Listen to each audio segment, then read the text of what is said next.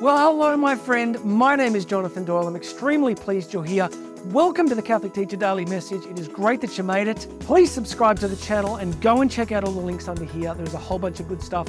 I'm speaking all over the world again for Catholic educators, dioceses. So if you'd like me to come and speak at your school with students, staff, parents, or in your diocese, please reach out. There is a link under here for you to do just that. Today is actually the feast day of the birthday of St. John the Baptist. And I got up early today.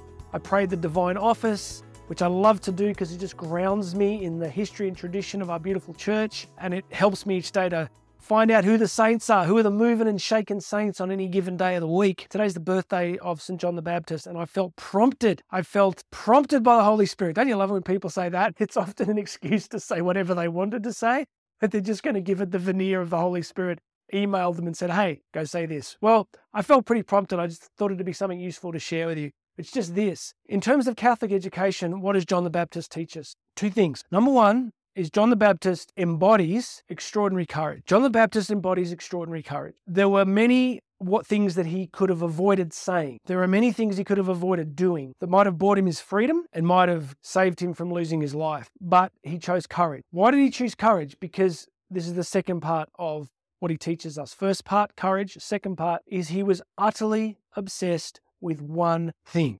preparing the way for Christ. So the courage came because he had absolute, complete conviction of the mission. So let's let's relate this to your incredible work each day as a Catholic educator. Your mission is to prepare the way for Christ. Because no matter what anybody else wants to tell me, I will not stop saying that the mission of a Catholic school is the mission of Matthew 28. It's not other stuff. It's Matthew 28. Go therefore and make disciples of all the nations, baptizing them in the name of the Father, the Son, and the Holy Spirit, and teaching them all that I've taught you. So, the mission that we have is to prepare the way for Christ, to open the hearts and minds of young people to an encounter with Christ. As Pope Benedict used to say, not just to put people in touch with Christ, but in intimacy with Christ. Now, to do that in this current messed up world, you're going to need the second of John the Baptist's attributes, which is courage. I always try to do this carefully. I'm not talking wild indoctrination. I'm not talking being a polarizing figure necessarily. I'm just saying that the adversaries of the church,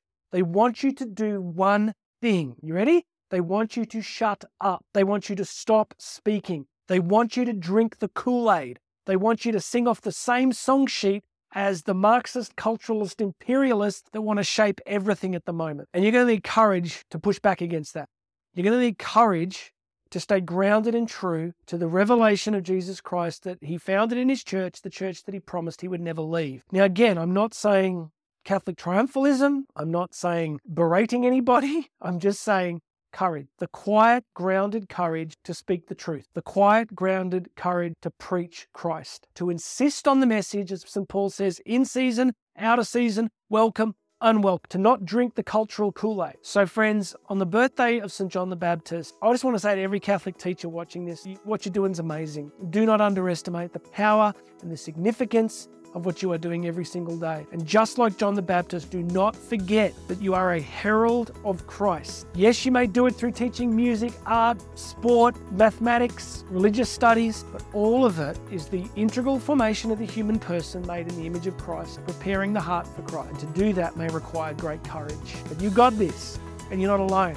Because remember, my friend, that Jesus promised he would not leave you as an orphan. He promised that he would send the counselor to be with you. So you got the Holy Spirit at your back, you got a guardian angel, you got the saints, you've got the sacraments, you got this, all right? So thank you for watching today. Please make sure you've subscribed to the channel. Go and share this with some teachers. My name is Jonathan Doyle. You and I are going to talk again tomorrow.